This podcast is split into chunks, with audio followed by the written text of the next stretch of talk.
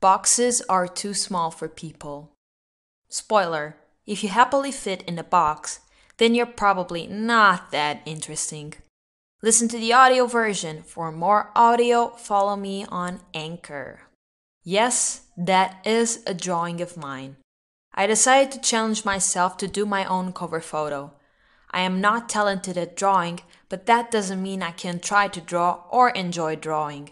This is the basic premise for this article. Looking back at 22 years of life, I was a lot of things. I was a WWE fan, a K pop fanatic, a soccer player, a gamer girl, a songwriter. I'd like to think that each of those me's are still with me, and they make the Ana Guerra you know now, which is not the Ana Guerra of tomorrow. Two years ago, I thought this was it. Hashtag stupid millennial crisis. I was a future marketer who wrote about personal development on the side. What I did on my spare time, besides listening to music, had always to do with my career in business. As time went by, I felt more and more compelled to branch into different things.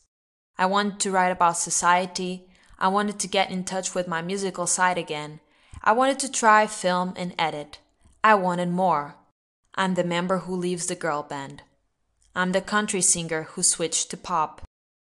I felt inspired by the likes of Childish Gambino, Gwyneth Paltrow, Beyonce, and Justin Timberlake, all of whom managed to build a successful cross industry career. Maybe this is why I love the high school musical so much. It showed people could be much more than one thing. Even the cast was what showbiz calls a triple threat. They can sing, dance, and act, and are all extremely good looking. Hello!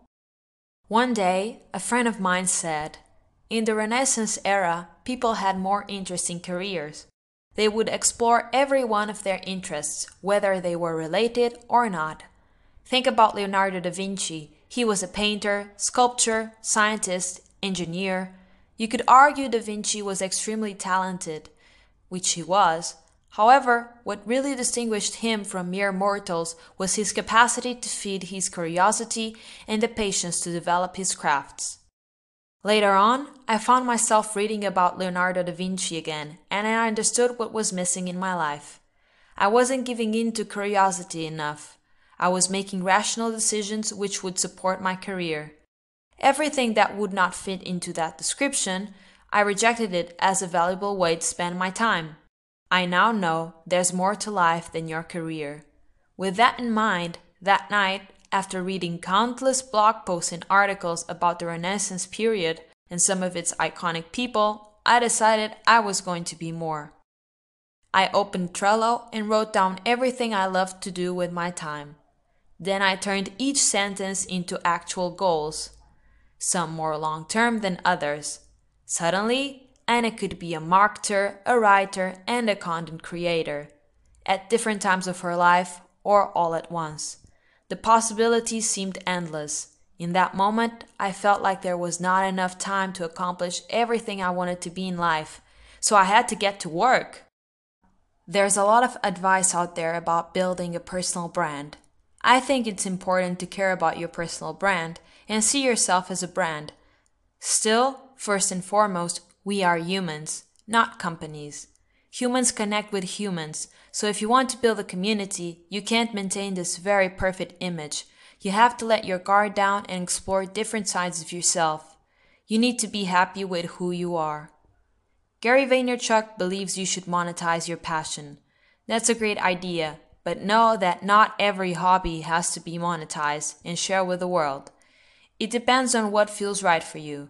Hobbies are often seen negatively due to not being actual work, just something you usually do for yourself.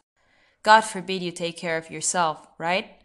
Hobbies are healthy. I think it's pretty admirable to just engage in an activity with no other interest besides making you happier. My wish is that you connect with every part of yourself. Be a shapeshifter. Look for yourself everywhere and become motivated by the fact you will never find it. The world will constantly try to put you in a box, so you don't have to worry about that yourself. When was the last time you wanted to do something but didn't because of what others would think? When was the last time you wanted to do something but didn't because it wasn't you? Follow me on Anchor to listen to my journey. I record daily adventures, talk about people, tech, marketing, and post audio blog posts like this one. I'm also on Twitter and Instagram.